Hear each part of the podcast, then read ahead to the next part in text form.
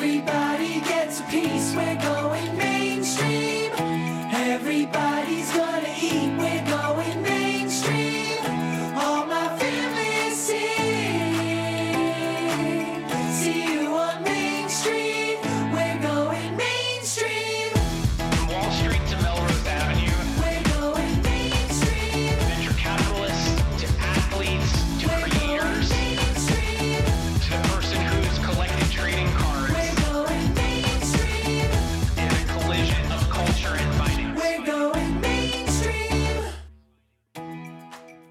Today on the Alt Goes Mainstream podcast, we have a guest who may be young in age, but has already done more and lived through more than many people twice his age.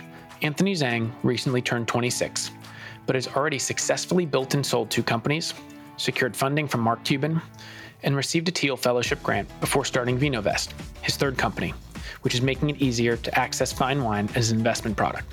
He also has an admirable and awe inspiring personal story, working hard to come back from a devastating accident that left him paralyzed from the neck down. He was in the middle of running Envoy Now when this accident happened, and despite the tremendous adversity he faced, he was able to continue to build the business and achieve a successful sale. Anthony recently founded VinoVest, a platform that has been described as the Robinhood of wine investing. He's built an investment platform that is unlocking wine investing to the masses. The wine asset class has largely been inaccessible to the individual investor due to high account minimums, a lack of wine expertise, concerns about fraud, and the excessive costs associated with storing and insuring wine. VinoVest is abstracting away many of these issues with their automated investment platform that helps investors invest into fine wine as an asset class. We had a fascinating conversation about Anthony's background, some of the lessons he's learned from starting three companies by the ripe old age of 26, how fine wine can be a compelling investment during periods of volatility, how to identify investment grade wine, and some of his favorite wines that he drinks and also invests into. Thanks, Anthony, for coming on the Alt Goes Mainstream podcast. We hope you enjoy this episode. We're going mainstream. Anthony, welcome to the Alt Goes Mainstream podcast. Michael, it's a pleasure to be on board. Thanks for having me on. Awesome. Really excited to have you on. I think you, you've have an incredible background as an entrepreneur. You're only 26. You're on your third company now. So we'd love to hear your story and, and, and share that with everyone. Yeah, absolutely. I was born here in the States, but actually moved around a lot as a kid. Grew up mostly outside of the United States, spending some time in Beijing, Hong Kong, a few other places before I moved back here, mainly to, to go to college in the United States. And freshman year of college, when I was at USC, I started my first business, Envoy Now. And Envoy Now was a food delivery app for college campuses. And what really made that special was that we had only college students as our customers and only college students as our delivery people. So we were able to have just an extra layer of knowledge and friendliness and speed. Where in a business like food delivery, the difference between a happy customer and a pissed off customer could be five minutes. I grew that business out. I actually dropped out of college to go pursue that full time, taking the Thiel Fellowship to do that. A little bit under four years after founding that business, I was able to exit that successfully.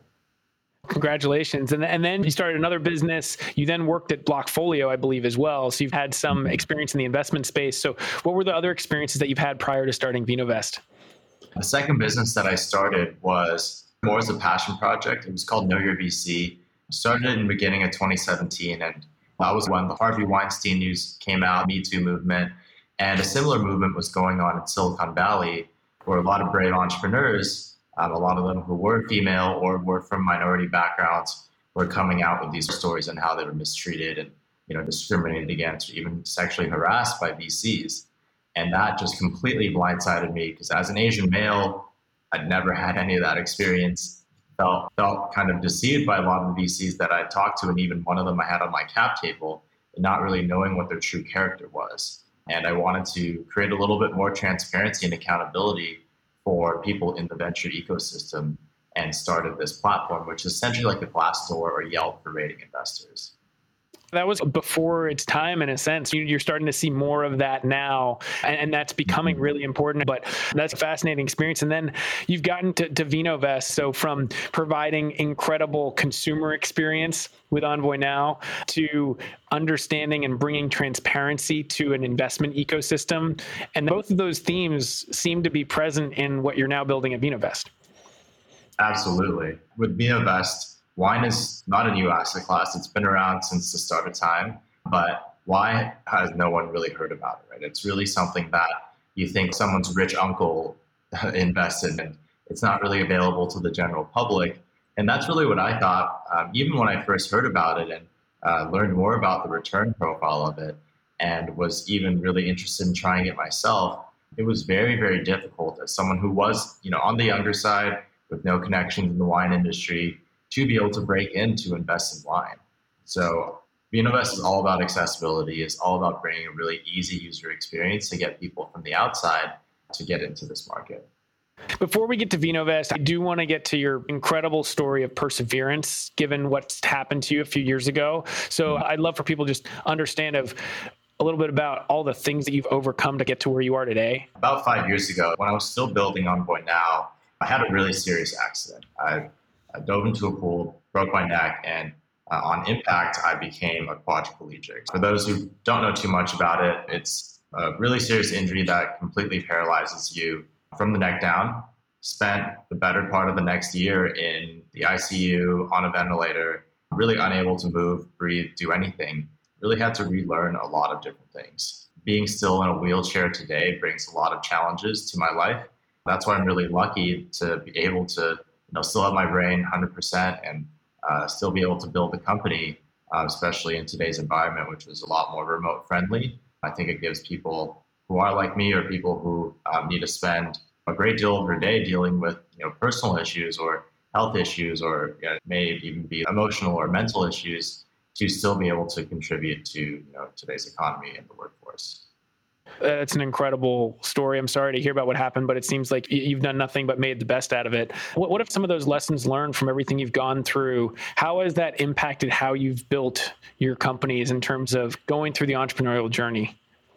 I think that really taught me that everything can change in an instant. So why really waste time on things that you don't want to do or not 100% passionate in? So, for example, with Know Your VC, I really had no plans to make that into a company. It was just something that I was talking with a couple friends with, and we just were so fired up about it that I was like, we got to do something about it. And why wait for someone else to do something about it? And we had no plans to really make money or didn't make a business plan or look at the market sizing or any of that type of stuff that most business schools will probably should tell you to do before you start a business. We just wanted to see it out there. And it grew like crazy. We were, you know, lucky enough to to have it get acquired, but it really wasn't part of the plan. It wasn't part of the playbook. And same thing with VinoVest. Uh, wine investing was just something that I had grown more and more interested in over the years. And I found myself spending a lot of time on it outside of work. And I'm like, well, if this is what I'm spending more and more of my time on, why don't I just make it my full time thing? And that's really how it happened. What was the spark that really got you interested in fine wine? It was really, I think, an article that my fiance shared with me, and she was like, "Hey, isn't this cool? Wine has actually done really well, and it's appreciating even even more than the S and P over these past few decades." And I was like, "Holy crap, this is insane! How's it actually an asset class? Why do some wines go up in value? Why do some wines stay flat? How can I get into it?" And I just became obsessed. And the more I learned, the more I wanted to try it out for myself. And then just going through that user journey myself and realizing how antiquated and difficult it was to be able to not only know which wines to invest in, but even get access to them, even if you have the capital. And then dealing with the storage and all that stuff was was absolutely a nightmare, and I, I knew I could make it better. So when you set out to build VinoVest, what was that market like in terms of wine as an investable asset class? Where did you go to find data on wine? Where did you go to understand which bottles or regions were the right ones to invest into? How you think about invest, creating investment products around this? What, what was the state of the market when you started VinoVest? So the good thing is that a lot of people are very, very passionate about wine. There are a lot of forums going to auctions, whether in person or online both were very, very educational and different experiences. Usually, people who have large wine collections, whether it be for investment or enjoying, or most likely a bit of both. They have personal brokers. I was working with a bunch of brokers and consultants and just really learning the tricks of the trade through them, through people who have been in the industry for a long, long time. And with gathering data, that that was tough. There's a lot of data out there, but it isn't really structured well for a novice or retail investor to be able to easily understand or even access. I realized I had to create a business to even get access to some of the, the data that the you know wine investment professionals or wine distributors or anyone who's moving wine in the world had access to. You talk about certain people understanding that wine is an investable asset class. So, walk us through wine as an asset class. What's the case for wine as an investable asset class? And how would you think about it in the context of other assets that you might compare wine to? That's a great question, Michael. I think the case for wine as an asset class is A, it's you know been around for decades or hundreds of years and it's really not going away. In fact, luxury wine segment um, of the market, which is the market that we're targeting, is growing at uh, around 5% a year. And we're seeing, especially with a lot of developing countries having a growing upper middle class, they're wanting to spend their money on wine and other nice alcohols. From a return profile standpoint, even if you don't like to drink wine or don't even like alcohol at all, it still is pretty compelling because it's had 10 to 12% annualized returns over the course of the last two, three decades. And perhaps even more attractively is that it's very, very stable. It's very hard for the value of a bottle of wine to go down unless it's damaged or stored incorrectly. So you're really able to have an investment that um, is going to grow steadily as the wine ages over time. It's going to be able to protect your principal and is largely uncorrelated with the stock market in general. So, in terms of looking at wine holistically in someone's portfolio, definitely in that safer diversification sort of standpoint, along the lines of real estate. Where are investors bucketing this in their portfolio? Are they bucketing in this in the alternatives part of their portfolio? Are they thinking of it as a fixed income replacement or supplement? Are they taking it out of equities? You mentioned that it's obviously uncorrelated. You mentioned that it's relatively stable returns. It has some similarities to real estate, but as you speak to your investors or, or understand how they think about things, how, how do they think about this in terms of portfolio construction? I think a lot of them are taking it out of some of their fixed income opportunities, taking it out of cash, for example, since really not earning anything in the bank account, or even some where they're realizing that they're in some riskier place. Maybe it's angel investing, maybe it's crypto, and they realize that they do need something a little bit more on the safer side to be able to counter the volatility that they have in other assets in their portfolio as you think about the evolution and maturation of this asset class, how do people end up getting liquid on these investments? Walk us through the, the life cycle of a trade or an investment. They find the assets, then they're investing in these assets. Where do they store them? How do they know the value of them and the value over time? And how do they exit some of these investments? Uh, that's a great question. With VinoVest, we really handle everything from start to finish. So you come in as a wine investor, you say you want to throw $5,000 in to test it out. We first determine with that $5,000, how long are you looking to hold it for? We're going to be buying different assets if you're looking to hold it for 20 years versus five years, for example. Secondly, what's your risk appetite? If you're looking to really go aggressive or if you're looking to have this be a little bit more conservative when you're thinking about the rest of your portfolio. Based on that, we'll buy you some wines. We then go source them, we authenticate them, and then we move them into our storage facilities. The end customer does not need to deal with any of the logistics. We also fully insure them in temperature controlled, climate controlled facilities so that they are in the perfect condition as if we just found them. When it comes to monitoring it, we are pulling actual trade data and sale data from multiple sources all around the world to be able to give the user essentially their mark to market. Wine is much less liquid than stocks, but there's still a lot of trading activity going around. We don't care if someone is buying it for investment or buying it for consumption. That's still a data point that we can use that is actual historical data. Uh, finally, when it comes to the sale, a lot of times we'll be selling on to maybe a wine retailer or a restaurant or a distributor that wants to move into another country, for example. So I think the interesting thing is that there's real utility in wine, there's real consumption in wine, and um, a big reason why we did not structure the retail investment platform as a security, for example, is because we want to be able to increase our liquidity options, and our liquidity options are much greater when, say, you just buy and sell a case of wine. It's much more straightforward than buying and selling shares of a wine, for example. How does the scarcity value of the wine come into play? Because I think there's one interesting feature of the wine asset class is that there's probably only going to be a certain number of bottles made in a certain region at a certain vintage. But certainly people can buy some of those wines and drink them. How, how do you think about that from an investment perspective? Because I'd imagine like the more scarce that resource becomes, the more valuable it becomes in some cases. Yeah, you're absolutely right. You know, if say if there's only a thousand bottles in existence and you drink 10 of them, you're inherently making the rest of the bottles more scarce because that, that wine can never be produced again from that particular vintage and that supply is going down. So scarcity is absolutely a factor that we look for. Um, especially when it comes to secondary market performance. And it is very, very true that the rarer wines are going to be the ones that have higher return profiles. On that point, then, how does the market know when somebody has ended up buying a bottle of wine and then even further ended up drinking a bottle of wine i'd imagine there's a lot of private sales as well so how does the market understand and capture all of that activity and information so that as an investor, you're then able to get the best possible information and sourcing on that. You're, you're totally right in that. That's a very, very difficult thing because you can still see the, the sale data that we're capturing, but we have no idea if this person is storing it, maybe gifting it to a friend, so maybe another data point that we might not know about, or maybe they're just enjoying it. So for us, um, we do our best to be able to estimate and model that out in terms of what that decrease in supply looks like over time based on our historical data.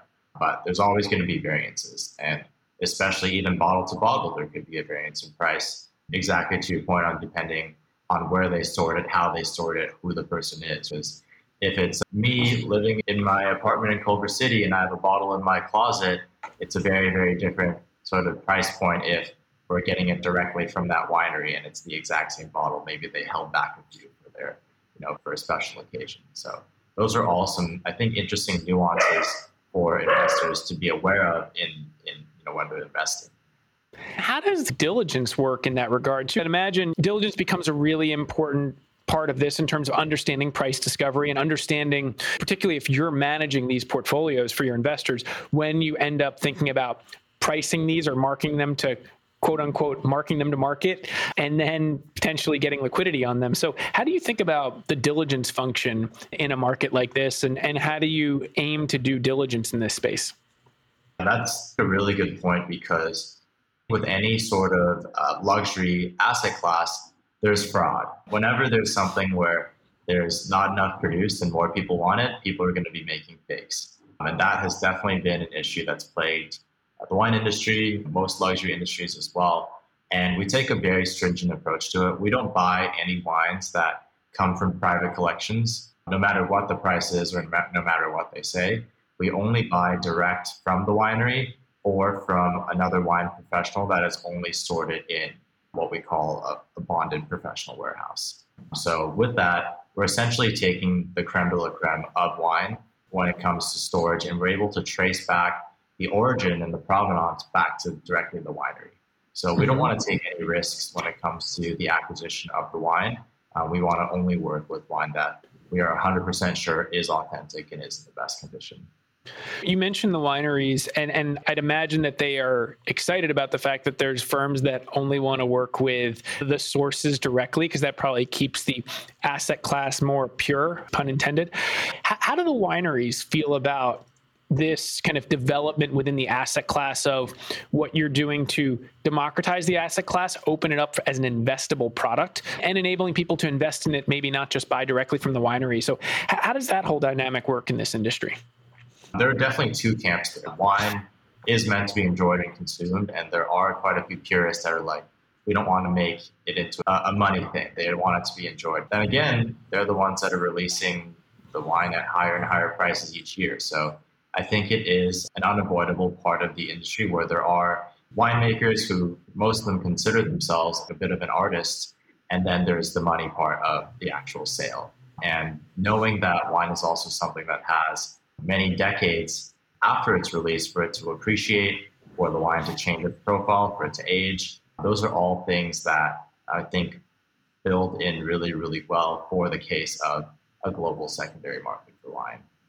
Does creating this as an investable asset class and the transparency and data that's coming with it, is that creating better price discovery for the consumers in terms of what wineries have to keep themselves honest and price certain things at, at certain prices rather than control the market in terms of how they might price things?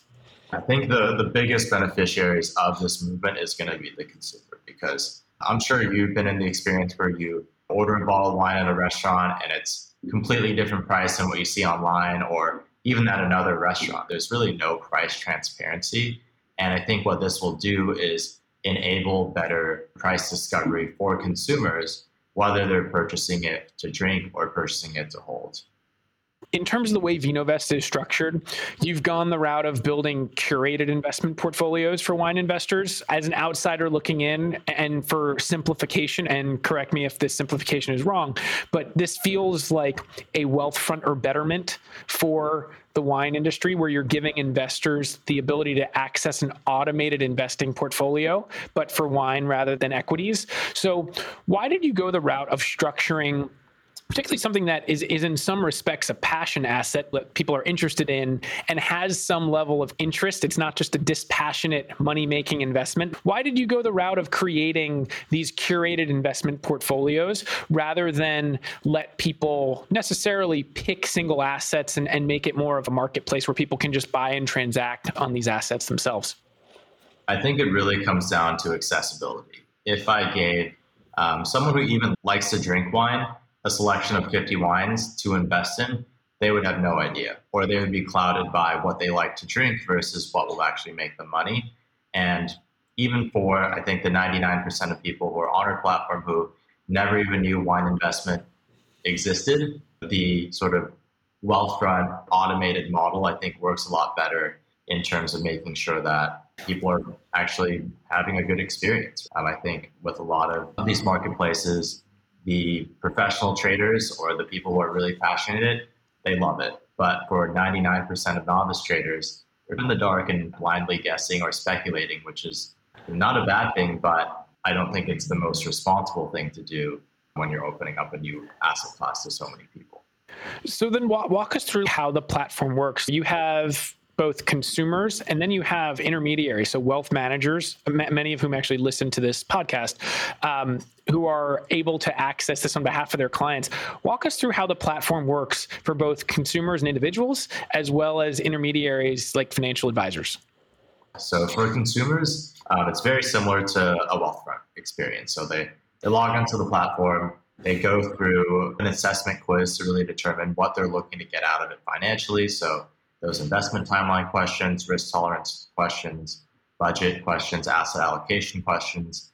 And based on those uh, preferences, our algorithm will then actually come up with uh, wine recommendations. And we'll just deploy their capital for them. We then buy those wines, we store them, and then the user gets to see and track their portfolio online dashboard. For intermediaries, they're able to then help their clients deploy capital and find, I think, alternative sources of yield. And we work with them to be able to have the right reporting, the right presentations to educate both themselves as well as their end clients on this not new, but previously hard to access asset class. And we work with them pretty closely on a tailored basis. And on the advisor side, is it generally interest that's bubbling up from the surface from the advisor's clients saying, Hey, I want access to alternatives. I want access to wine as an asset class. I've read something about it, or I'm passionate about this space. Help me understand how I can invest in it. Or is it advisors coming to you and saying, How do we diversify our client portfolios? Here's a way we can do it. Can you help us do this for our clients? It is more so the latter. I think a lot of advisors, they're uh, looking to be forward thinking and really push the boundaries. And they usually test it out themselves, kind of be the guinea pig. And then after a while, when they feel more comfortable, they're like, all right, well, I know a few clients who, who would really love this. Maybe they love wine, or maybe they're just looking for an alternative. And then the conversation evolves. All right, how can I put this into their portfolios? Um, and how do I structure this? Interesting. Interesting. That's fascinating. That's really exciting to hear in terms of the evolution of this asset class. One thing that I think we've seen in certain parts of the alts world is the arc of institutionalization in certain areas of more alt alt assets or more esoteric alternative assets that like the creation of platforms like yourself are actually making them more mainstream that they will undergo this arc of institutionalization. So it's interesting to hear that you already have the advisor channel. It's not just a consumer driven investment decision. It's it's actually people who are fiduciaries who want to allocate assets on behalf of clients. Yeah, we target them as well. So they come in, and I think it's really great that a lot of them are open minded to be able to think about, all right, not just a 60 40 anymore. There's so many new alternatives, and I don't think anyone wants to be that late on something that could be not the next crypto, but could be just as, I think, attractive to add to someone's portfolio. I think that's absolutely right. So, if we get into the nuts and bolts of the platform, so breaking down the aspects of the alts platform, sim- simplifying it a, a little bit, but for, for the sake of time on the podcast, into f- four distinct areas. So, there's sourcing, there's diligence, there's distribution, and then liquidity. How do you think about each of those four things? Let's start with sourcing. How do you think about sourcing assets and, and where do you source from? They're sourcing assets direct from wineries, direct from wine professionals, and especially with wine, knowing the origin, knowing the source, the provenance is so important. We make that really, really clear, and because of that, we're you know turning away most of the wine that's being offered to us. You know, some guys like, hey, I got a great cellar of wine, you should buy some of it. Even though some of those names and years are ones that we would invest in, we want to protect the customers, so we, we actually turn those away. Interesting. So that gets us to the diligence side. How do you know what types of wines or regions you'd like to buy from or wineries you'd like to buy from? And then what type of diligence do you end up doing to determine what assets should end up in clients' portfolios? So there's a number of factors that we do take into account.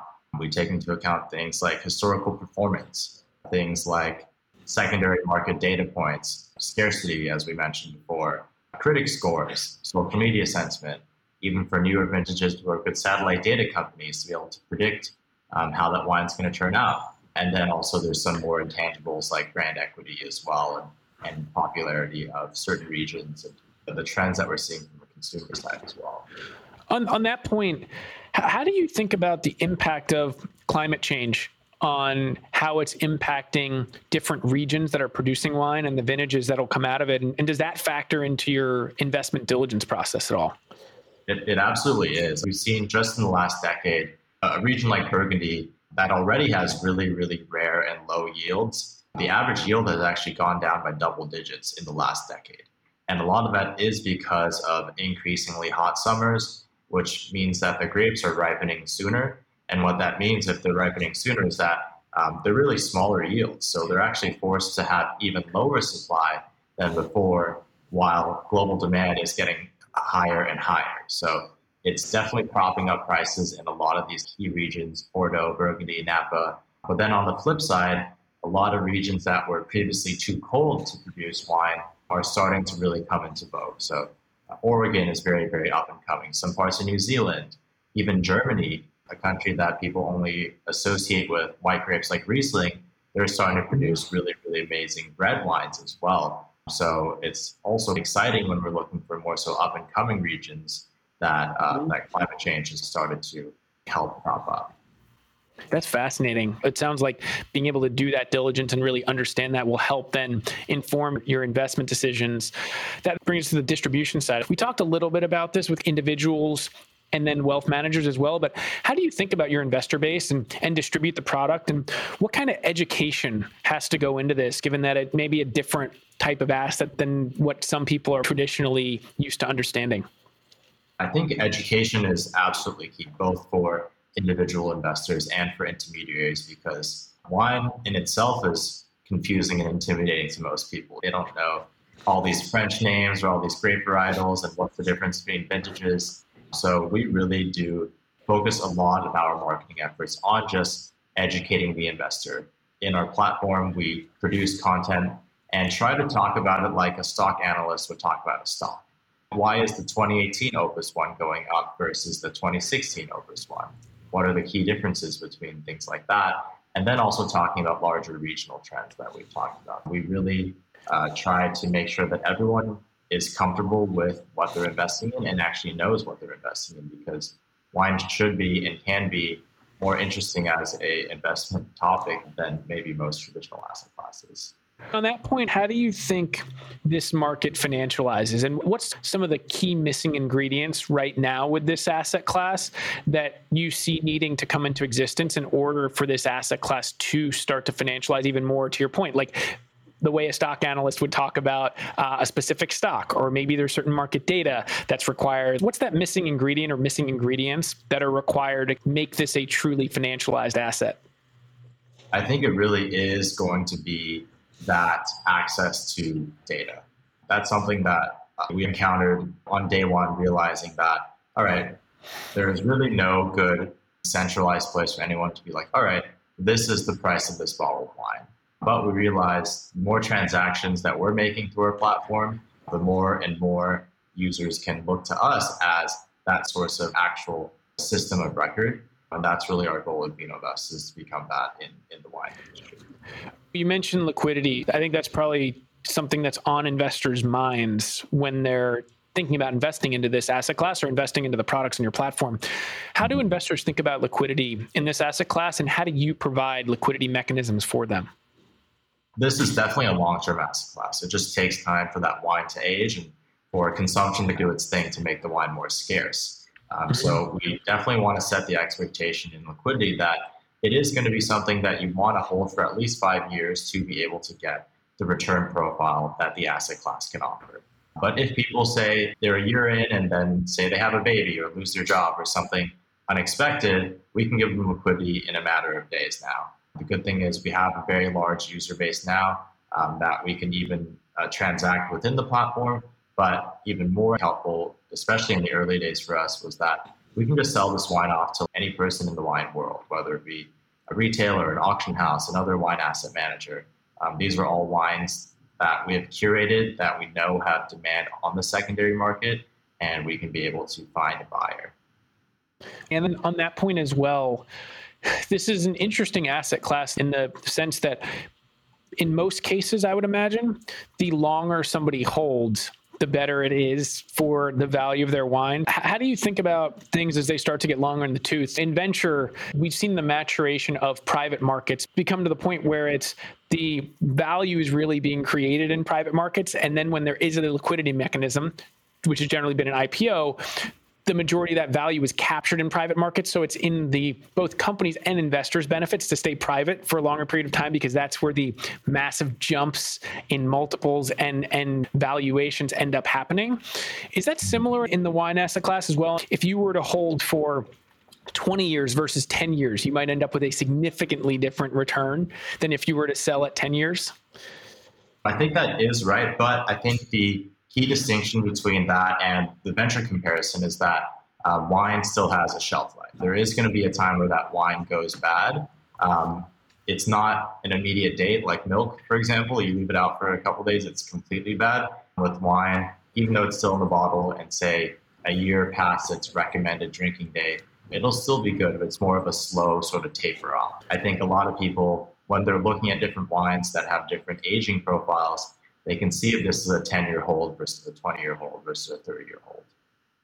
And then on all of these points, like talking about the different pieces of this platform and the evolution and the market structure of this asset class, what in your mind is it going to take for wine investing to become the domain of institutional investors? As an extreme example, what would it take for a Fidelity or BlackRock to offer a wine ETF or a wine investing product to the, the individual investors, or, or to make this truly an asset class for institutions to either invest in themselves or offer to their large customer bases? That's a great question. Looking at other asset classes, I think it really is going to be a lot of trust and security in the people that are going to be providing that service. So at Vinovest, we want to be able to be really, really transparent to investors, no matter what size, on exactly what they're getting themselves into. And I think for Fidelity or BlackRock to have comfort in that is they need to know that, you know, A, there's a real asset backing it, this asset is in good condition. We're able to actually get updated mark to market. These are all things that they're looking for when they're going through their diligence process to see if they want to offer it through their platform. Those are all things that we're building to want to be at that institutional grade so that when they're ready or when the market's ready, it's something that we can be able to step up to the plate and offer. It'll be exciting to see the evolution of this asset class over time. I think because it has some of the elements where it seems like that can actually happen. I actually want to do something a little different than what I've done in, in other cases, but there's so much interesting aspects of wine. So I'm going to ask you just a few quick questions on rapid fire answers on different Okay. types of wine that you like, uh, what the different kind of vintages are, et cetera. Let, let's start with, with a simple one Re- red or white. Red. Okay. Bordeaux, Burgundy, or Napa? Ooh, I would say at the moment, Bordeaux. Why? It's- really the first wine where I had that sort of not life changing experience. That's a little bit, I think, of an exaggeration, but a night where I definitely, definitely remembered. I'm like, this is what really great wine is, and that was my first sort of like foray into, you know, wanting to invest in wine. What's the best vintage year? I would say it really depends on the region, but I really like champagne. My birth year is 1995, and all of the champagnes I've had that are 1995 have been amazing. What's the best up and coming region? I, I would keep my eye on Oregon. A lot of Burgundy wine producers have started buying up land in Oregon because, from um, a longitude latitude level, they're actually on the same plane as Burgundy, France, and share a lot of the same climate conditions. I think that is definitely an up and coming region to watch. What's the best bottle that you've ever drank? Wow, that's a great one. I would say the night where I uh, proposed my fiance, we had a bottle of 1995 Dom Perignon, and it was was so special. So I would say that's my best and most favorite bottle to date. So that's the one you've drank. What's the best bottle you've ever invested in? Ooh, I would say my best investment is going to be a bottle of 2002 Krug, and it's from their Ambonnay vineyard, which is a really, really small single vineyard that they have, and it's made of 100% Pinot Noir, which you don't particularly find in Champagne. Um, that bottle is extremely rare, small production, and can age for many, many decades. And that is my strongest investment today. What's your favorite vineyard you've ever been to? Oh, that's a good one. I, I visited Chateau Mouton Rothschild in Bordeaux. And I think the really, really cool thing they do is that they commission an artist every single year to do their label artwork.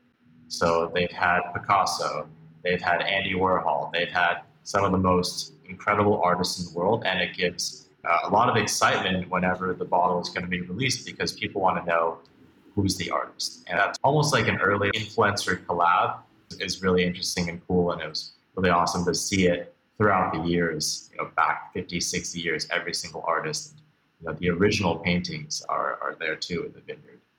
Oh, that's fascinating. That's really the, the, the collision of culture with finance and the financialization of this asset class, which is kind of cool. What are the best words of wisdom you've ever received from one of the sommeliers or people who run a winery that, that you've ever received as you've been building this business? Oh, wow. I've been really, really fortunate to get to meet and run into some amazing uh, amazing wine directors and, and winemakers. But I think really the best thing that they've told me is this is really meant to be enjoyable. Wine is something that people do to enjoy themselves, to connect with other people. And that's something that I never really want to lose sight of because at the end of the day, this is meant to connect people over shared experiences. And to me, that's the best thing about being able to work in an industry that straddles something so passionate and something very much so on the numbers side as well. That, that's a great note to end th- this podcast on. This truly encapsulates both sides of things the passion that people have for something that they care about, like, and even will go to lengths of drinking, while also realizing that this is a financialized and, and increasingly so financialized asset class with real investment returns and a reason why this should sit in people's portfolio. So, Anthony, thanks so much for coming on the Alt Goes Mainstream podcast. It was great having you. Yeah, pleasure, Michael. Really enjoyed it as well. Thanks for listening to this episode of Alt Goes Mainstream. I hope you enjoyed it. You can find more episodes of the podcast at any of your favorite podcast sites, And you can read more about alts at my Substack, altgoesmainstream.substack.com, and follow me on Twitter at, at Michael Sidgmore and at GoesAlt. Thanks a lot and have a great day.